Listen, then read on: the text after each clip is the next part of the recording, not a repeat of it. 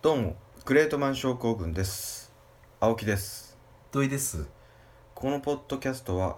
有名人芸能人著名人などを勝手に調べて掘り下げて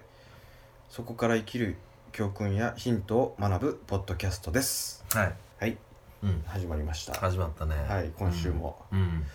てことでね、うん先日ねうんうんうん。クリーピーって映画見たんだあのー、西島と香川の、見たあのー、近所で怖い人がいるみたいな。そう見たん見てない。見てない、うんそうなんか相当厳しい映画だったらしいから、評判が。ああそううん。一応そのまあ黒沢清監督のね、うんまあ見てない人のために言うと、竹重子。竹内そう黒沢清監督のってうるせえな黙っとけ よまあざっくり言うと主人公のうん。西島秀俊がうん。引っ越してきた家のうん。隣人が変なやつってういう、んうん。香川照之ねそうそうそうそう、れがっていう映画なんだけど、まあ、うん隣人役でカマキリ先生ことうん。香川照之が出てくるんだけど、うん。うん。袴切先生見てるよ。見てるうんあの、総合、あのー、あれね。そうこ出るよね、うん、総合テレビやってる。昆虫すごいぜうん。面白い、あれ。面白いね、てかね香川照之うん。うんまあうまい、うまいよ。ううん、ん。うまいうまいと聞いてたけど、もうそんなのはもうみんな言ってるそううん本当にあの人うまくて、うまいよ日本の宝だねいや宝だようん、もう全盛期の竹中直人を超えたんじゃない、うんっていうぐらい演技が怖くてそのクリーピーのうんうんうん香川照之がねう、んで開始30分過ぎたぐらいにうんあれこれ名作の予感がするぞうんって思うぐらい雰囲気良くてうんうん最後どうなんのかなって思って見てたら、うん一番やっちゃいけない終わり方で終わるというあそうなんだそへうえ今年一番の打作だったね見た方がいいあのね、まあ、見てもいいうんうん雰囲気はすごくいいうんやっぱ怖い、うんうんあの霊的な怖さじゃなくてねう、んうんうんもうもう単純に香川だよねうん怖いのはあ結局そうなるよねうん香川出てる映画とかドラマってうん、結局香川だよねって話になるよねそうそうそうそうそう、まもあうそんぐらいうめえんだよなそうそんぐらいうまいなだけにもったいなかった、うんしかも西島なんてねもう何回もタッグ組んでるもんねああダブルフェイスモズ、モズうん、あとはあやだそううんクリーピクリーピー、ー、あとモズあモズあとダブルフェイスダブルフェイス、ううんんあとモズ、あモズだね、ううんんあとクリーピーねクリーピーねそうそうでまあクソ映画だったんだけど、うん そういうのだったんだクソ映画だね開始開始30分はすげえよすごいよかったうんあのどうなるか分かんないっていう感じがすごくうよかっんた、で前半の期待もあったから、うんマジで裏切られた感半端なかったとうんで川口春奈とかも出てるんだけど、うん君いるっていうぐらいうんいらない、いらない、うんはいはいで東出君も出てるんだけどえ出てんだ、そううん君いるってぐらいいらないいらないんだ、んへでえよく見りゃ主演の西島もうんモズの倉木ひ引きずりまくってんだよねああはいはいはいもうあのちょっと感じこずっとあの感じククールな感じねクールな感じうんうんうんあのハードボイルドな感じそねうそうそうそうそう、ハードボイルドさいらないもんねまあ、一応元警察だからねああそういうことうん、じゃああれかそういうことかそうでまあこの映画を見終わった時に思ったのはねうん僕が小学生高学年に見たうん「イット!」と同じ感情だとうん思ったんだよねああイット懐かしいねそうで「イット!」ってうんうんあのスティーブン・キング原作のうんホラーで、うんうん今まさにリメイク版がうんうん公開されていてうんうんすでにシックスセンスのうん興行収入を超えたらしいんだけどすげえそうもうすでにねう、んうんうん僕が見たのは90年公開のやつなんだけどうん確か3時間ぐらいある作品でうん僕が見た時はうん前編後編で分かれてたんだよねう、んうんうんうんでテレビでやってたかそのレンタル屋で借りてきたかは忘れたけど、うんまあ、ざっくり言うとうん前半にペニー・ワイズっうんていう、うんえーピエロがうん子供たちの前に現れて襲ってくるっていう話うんうんまあ怖いうんうんただ怖い怖い怖いうんそのマックのさピエロもよく見りゃ怖いじゃん怖いあのドナルドいやめちゃめちゃ怖いあれマクドナルドいやあれ怖いでしょあ怖いでしょあれ怖い怖い怖いピエロって怖いよね怖い怖いうんバットマンのジョーカーもそうじゃんうん怖いねピエロじゃんうん白塗り怖いよ基本的に白塗り怖いよね白塗り怖いよ舞妓もよく見りゃ怖いもんねいや怖いようんうんでその特に排水溝から出てくるうんペニー・ワイズはホラー史に名を残すんじゃないかっていうぐらい名シうんうんうんーンで後編になると主人公たちが大人になってるんだけど、うんそのペニー・ワイズっていうのは襲われるターゲットが一番怖いと思ってるものに変身できるのねうんうんだから子供の頃の主人公たちはうんピエロが怖かったからうピエロで登場、んなるほどうん、うんだけど大人時代になるとうんペニーワイズが雲になってんだよ雲そう雲ってって話やん、うんそれは怖いけどピエロから雲ってっていうねう、んうんもはや心理的な怖さはないよねうんだって雲なんだもうんそれ単純に怖いじゃんんちょっと大きめのねあ怖い怖い怖い怖いけどさまあでもシンプルに怖いピエロだったんだぜ前までうそれ大人になったら雲だぜ虫だぜんなんだね急だね怖くないでしょそんなにはまあ怖くないピエロの方が怖いじゃん、まあ怖い怖いうん嫌だよ雲もうん虫だけど、うん、うん、でも虫じゃんまあ所詮ね所詮ねで結果最後大人になった主人公たちにうんバールのようなものでうん集団リンチにあって終了と、うんうん雲だからね雲だからねうんボッコボコに殴られて雲がじゃあ一番怖いっていうこと主人公たちをその大人になった小学あー主人公たちはね、雲があ怖かったんだよね、あーそうなんうだん、で前半の恐怖があった分、うん振りが効いてる分、うんがっかりも大きかったよね、うんうんうんそのピエロピエロで来りゃよかったのにさ、うピエロから雲ってって話、うんんいやね本どういう脚本だったんだろ当にそうだようねね、でその前半のテンションで最後まで終わればうんうんエクソシストを超えたんじゃないかなと思うぐらい本当に前半だけは名作、うんうんで余談なんだけどうん映画「イット!」のピエロうんペニー・ワイズはうアメリカに実際にいたんうんシリアルキラーうんジョン・ウェイ・ゲイシうんーがモデルになってんだよ、はいはいはいその子供たちの前でうん子供たちを楽しませるためにうんパーティーなどでうんピエロに扮することが多かったことからうん殺人ピエロの異名を持っていたと、はいはいはいうん、で資産家の名士でうんチャリティー活動にも熱心な模範的市民だと思われていたジョン・ウェイ・ゲイシーだったが、うんうんアルバイト料の支払いなどの名目で呼び寄せた少年にうん性的暴行を加えた上で殺害し、うんその遺体をうん自宅地下およびうん近くの川に遺棄していたと、うん少年少年ああもうそういう感じねそうああ言っちゃってるねそう、うん自身の同性愛をうん隠すために殺害したとされているとはいはいはいで1972年から78年、うえー6年かうん少年を33人こ殺害したことが明らかになった、んうんすごいねうんうんじゃあこの殺人ピエロことジョン・ウェイ・ゲイシー物語をうん日本でやるとしたら誰だろうなって考えてうん香川照之だと同性愛感が足りないしうんうんうんピエロ感もないしなって思っていたら、うんぴったりの人を見つけたんだよね誰それが今回のうんグレートマンの主人公うん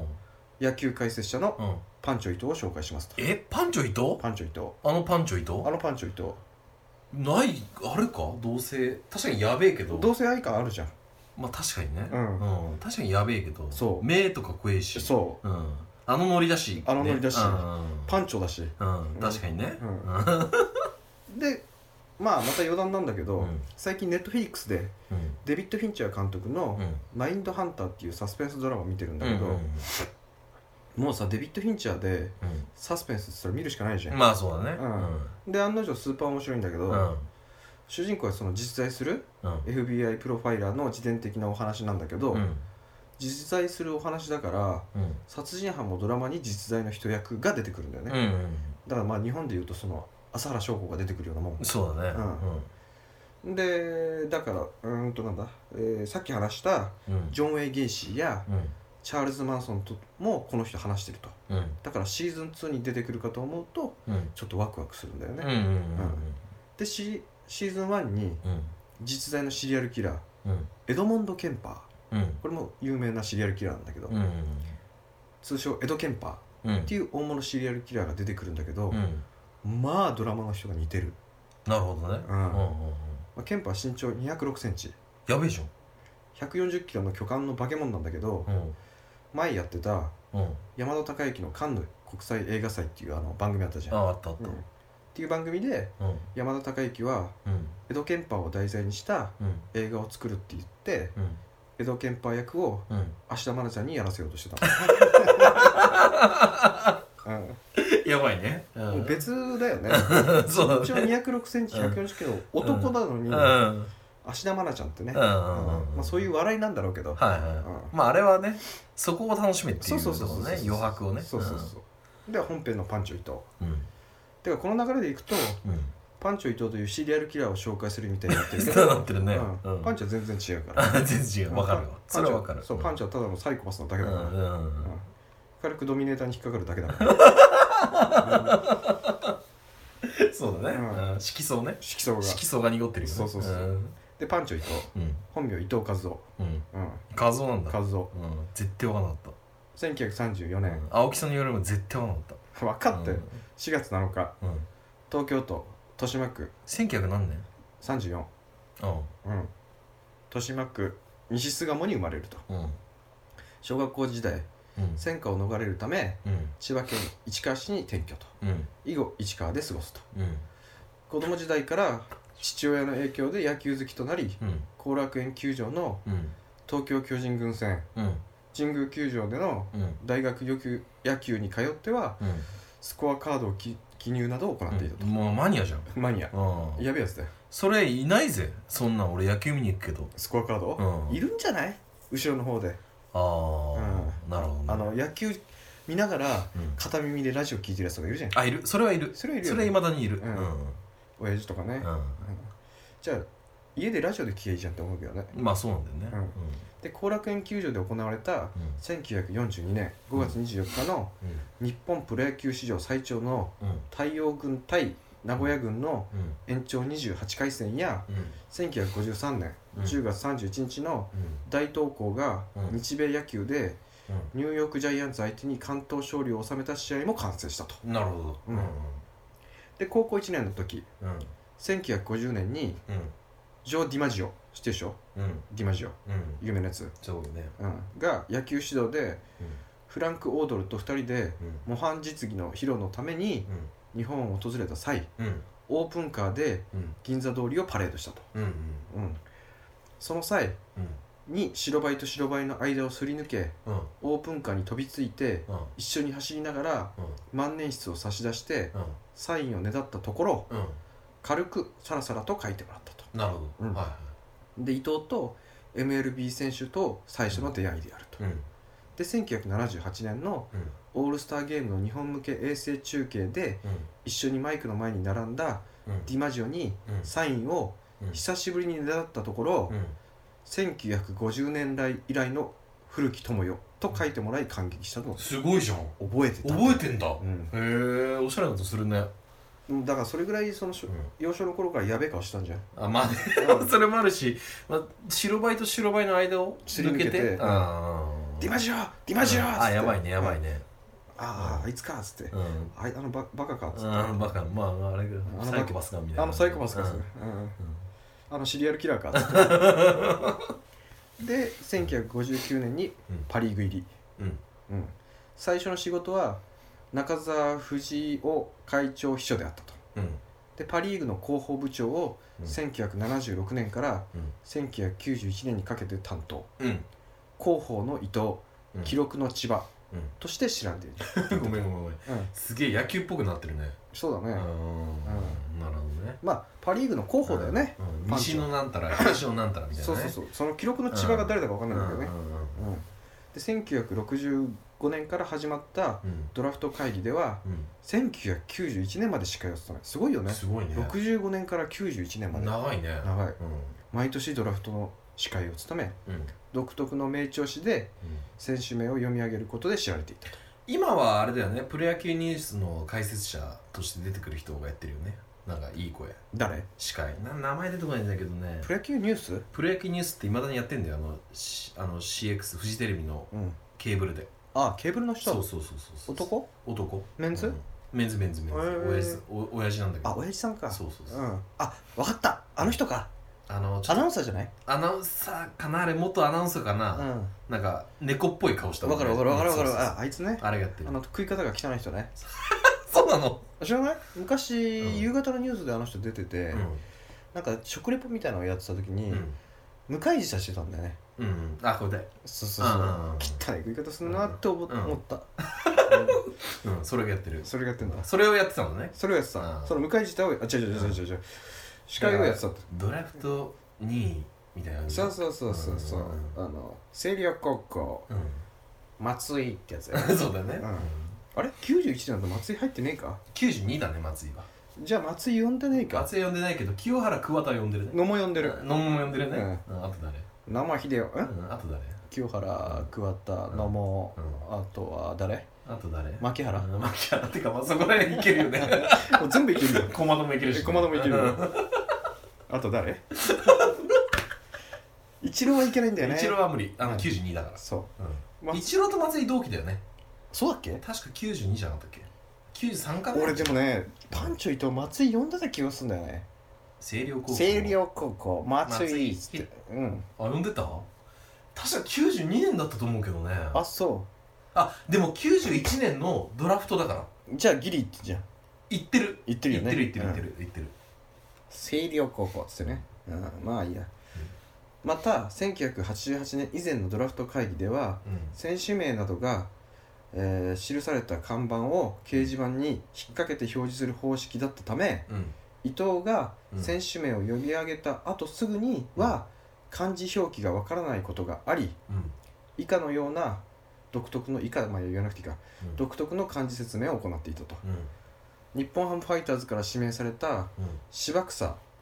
これ広志、芝草知らうないん、これ宇宙って書いて広志って読むんだけど、うんうん、を説明するためにうん英語に堪能な伊藤はうん広志は宇宙大宇宙コスモと称えたとうんうんで1984年のドラフト会議では横浜太陽ホエールズに指名されたうん鴨谷一茂に対してうんうなぎのかば焼きのかばと発言しているとうんうんすごいね最も物議を醸したエピソードとしてはうん1972年太陽ホエールズ4位指名のうん増増山正局うんの名前を説明する際にうん「性はセックスの 性」うんと特に説明した件が挙げられるとサイコパスなんだなそう最高ですねお公の場でそううんこのセックスはいわゆる性行為ではなくうん性別の意味でああーりそうなそうるそうほそうどそうねだからそのセックスの捉え方がそう昔と今じゃ違うからね日本的なセックスとうんアメリカ的なセックスは違うからね確かにねうんで英語が堪能な伊藤らしい言い回しではあったのだが場内は爆笑に包まれうんうん特に当時うんうん阪急ブレーブス監督の西本幸雄は座っていた椅子から転げ落ちて笑い大笑いをしたといううんなるほどねうんうんその吉本的に笑うんだねそうそううん「テレレレテレ」っつってねうんうんあっていうかあれだね三子的なねあそうそうだねうんいらっしゃいいだらっねしゃい的なねうんまみちゃん的なうんねまみちゃん的なねううんまみちゃんっつってねうあこれ誰だっけんえっと三子でしょ違うよん男子男子じゃねそれあれだよあのあれあれでしょあの合点で試して合点えで龍角さんだ龍角さん え違う違う違うあれだよ。えっ、と、立川志のそうそ輔。うそうそううん立川志の輔まみちゃんう当時伊藤は、うん性別の性と言っておけばよかったと語っており、いやーでも英語に堪能英語堪能なんでしょ堪能。まあでセックスって言っても問題ないからね本当にいや、でもほ性だらっ、たらね日本人的なもの、ものの言い方にすれば、性別の性の方が分かりやすいじゃんで。もその昔の時代でも、うんやっぱりセックスっていうとやっぱあれなんだねわ笑っちゃうちじょっゃんとね。笑っちゃうんだね、うあんな緊張したところで、うんセックスって言われたらさ、あまあ笑う確かにね、まあまあ、それで、性別の性にしておけばよかったと、うん増山に対して謝罪していると。うんうんで、パ・リーグの仕事の合間を縫って、メジャーリーグの全球場を巡るのが趣味となったと。いやもうすごいねそうアメリカにおいてメキシコ人を、えー、ギョなんだこれなんていうのこれ出たまたこれギガ化ギガ化じゃないギガ化うんうんギガ化したような風貌を持つこともあり球団関係者からパンチョのニックネームを与えられうん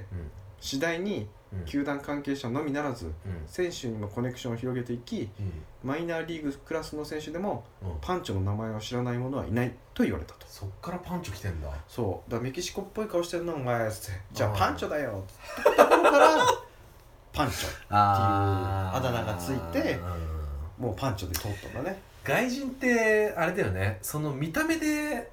名前つけるよね、そうだねうんうん昔あのインテルにレコバっていうすげいたねえかっけえ選手なんだけど、かっこよくあねえじプゃんレプレーうめうえん選手がいたんだけど、変な顔してるじゃんウルグアイ人なんだけど、うん中国人風の顔してあたかーそうらだねチーノって呼ばれてたんだねあそうだねうんそうそううそうんうん決して差別用語でなくね、あそうなうんのみんなチーノチーノってつうかうん確かにあのレコバの顔はやべえようんそうそうそうプレーもやべえけど顔もやべえプレーもよやべえ、うん顔もやべえ顔もやべえうんちなみにそのパンチョうんでググるとまず最初に出てくるのはうんスパゲッティのパンチョあそっちなの負けちゃってんのというナポリタン専門店の店が出てき負けちゃうねた負けちゃう SEO 対策できてないねそうだねうんまあこれは大宮にもありますとうんあるんだあるうん で1991年にパ・リーグを退職うんうん1992年からはジャーナリストとしてうん MLB への取材をうん広げる一方うん日本放送のう「んショーアップナイタープレイボーうんル」の MC として活躍うんフジテレビの野球番組やうんプロ野球ニュースにもメジャーリーグコーナー担当としてうん出演していたと、ああやっぱプロ野球ニュースは出てるんだね出てたねうんまあ、あれは歴史よく古いもんそうよく出てた記憶記憶はあるよ、うんあるあるある全然ある全然あるで MLB と比べて日本のプロ野球の犠牲バントやうんヒットエンドランド多様うんボールを選びすぎるスタイルには批判的でありうん野球というものは本来もっと単純なものであるうんと積極的な打撃戦を好んでいたと、ああそうなんだ、うんじゃあメジャー向きだねこの人ねうんうん本当にメジャー向きだようんまあメジャーリーグ好きだからね、一方でうんまあ、今はメジャーの方が緻密だけどね、まあねうん一方で日本プロ野球の審判員の技術は世界一だと高く評価していたと、まあなるうん、ほどで2000年頃から内臓に多発性のがんが発見されあ、入退院を繰り返していたと、うん、ああやばいうん、でプロ野球ニュースに代わる新番組「スポルトうん、うん、」やってたよねいやそう懐かしいねよく見てたよねスポルトはね結構良かったよ、よかったよね、うん、あれなんでややめちゃったんだろうねもったいないよね、うんあの国分前のスポルトが大好きあ俺国分語のイメージしかないなえじゃあ国分がスポルトやってるイメージしかないってこと内田恭子うっちーねはスポルト国分前国分前あ前か、うんあじゃあうちん時よかったでしょ、うんうちん時よかっ国分になってかたらあ急国に分ってだいぶす後じゃないさうんそうだね、うん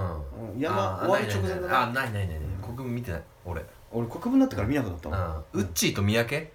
あそうそうそうそうそう三宅の時三に見てた宅裕二裕二うん三ね宅裕三宅裕二じゃないけどね 二うん三宅何拓郎知らん広志だよねあ三宅わかんない三宅宏三宅裕二三三宅宅裕裕二二ですねってあれじゃんあれじゃん東京乾電池東ああそういう感じうんそうそう京乾電池じゃないしねじゃねうんにで何まあスポーツ番組「スポルト」でもメジャーリーグコーナーを担当する予定だったがーうん体調を崩し一度も担当できなかったとで一度も出てないんですスポルトにはバッティングええ何担当する予定なだんっでたここ見てんだよあ担当する予定だったそう担当する予定だったけど体調崩したから一度も出演できなかったとのあそうでに2001年にはうんイチローが出場したオールスターゲームの特集にう久々にススタジオ出演したもののんうん深い椅子に座りうげっそりと痩せているなどうん体調の悪さを物語っていたとん2001年というとマリナーズの初初年度だね初年度か分かんないけどマリナーズ時代だね、うん、で2002年7月4日うん心不全で死去うんうん68歳没とああまあ普通かな68だったらまあまあね死んだのはそんな前だとは思わなかったけど15年前なんか結構最近な気がするんだけどねわかるわかるわかるよ15年前なんだあ15年前なんだよあうんで最後のメッセージとして2002年7月5日付サンケイスポーツにて次のメッセージが掲載されたとファンチョからそうまさか長い野球人生の間にうんこんなことでピリオドを迎えるとは思っていなかったとうんしかし振り返ってみればうんディマジオ最後のホームランうんジャッキー・ロビンソンのホームランこれから日本野球の歴史に残るものすごい当たりを見られたことはうんこれほど人生にとってラッキーなことがあるだろうかうんうんこれから先日米野球でたくさんのチームが来日するだろうんうその度に新しい歴史が出てできていくとそういうことをそれを大いに期待したいものだうんちょっとごめんねち完全に最後あれいやねドロイド風になったねいやこれはあのもうも乗のりいだやの乗り移ってっ からあそう今パンチョがそう体調の悪さを物語ってるでしょなるほどね、うんえーそれを本塁ベースの向こう側からじっくりと眺めていたいたい、うんでは皆さんさようならうんパンチョ伊藤うんなんかちょっと淀川っぽくなっちゃったけどうんまなんかあ野球に書かれてよかったぜってことだよね、そうだねホームベースの例えもあんまうまくないしねうん、まあ本塁ベースホー本ム塁ベースの向こうってどこだよほじゃあ本塁ベースホームベースの向こうってどこだよ向こう側だよねあそうなだのから内野席じゃない内野席あのテレビ中継で一番よく映るとこからうん見てんぞとうんあとさ最初にこんなことで終わるっていうこんなことっていうのはがんってことそうだねあー悔しいってことかそこは、待ってまさか長い野球人生の間にうんこんなことでピリオドを迎えそうだねねえなんかそこはネガティブな言い方だよね、うんこんなことで終わっちゃうそうそうそうもっとだから野球を見なかったってことだろうねなるほどねだってその後に「しかし振り返ってみれば」って来てるから、でもねパンチョ伊藤もね、イチローが本当にメジャー行ったのが2001年うん、でまあそれは見てるはずなんだよねうん、もちろん、で日本の選手がうんメジャーで首位打者取って、うんえっと、盗塁を取って、うっんていうの多分ありえないと思ってたろうから、うん、そこはすごいこれから見たかったんじゃない見たかったと思うよ、ううんん、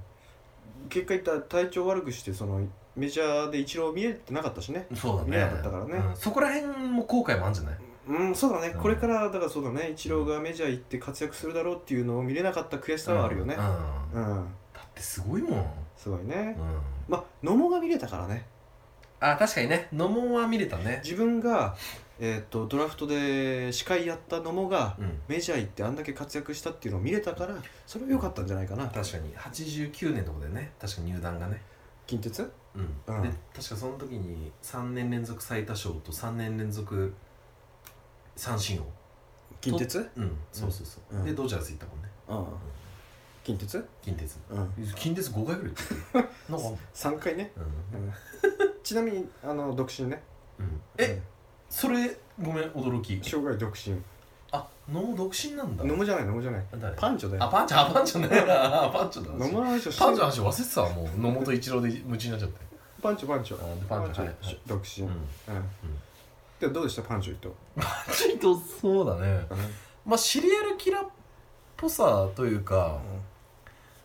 サイコパス的なものはあるよねまあサイコパス的なものはあるけど、うんまあ野球好きだったんだなっていうまあただ野球は好きだよすごく好きだよもうてか野球に生まれて野球で死んだって感じだね、っそうだねうんていう感じかな、うん、って感じだねまあ、特に感想もないよねパンチョに関してまあは、パンチョだから、ね、思い出がないいからね思い出がないね、んあんまりねそうだね、うんまあということでねうん最後の最後までうん桂記憶は残したまま去っていった そうなんだジョン・エイ・ゲイシーこと パンチョ伊藤はいかがだったでしょうか、ありがとうございま明日、ありがとうございました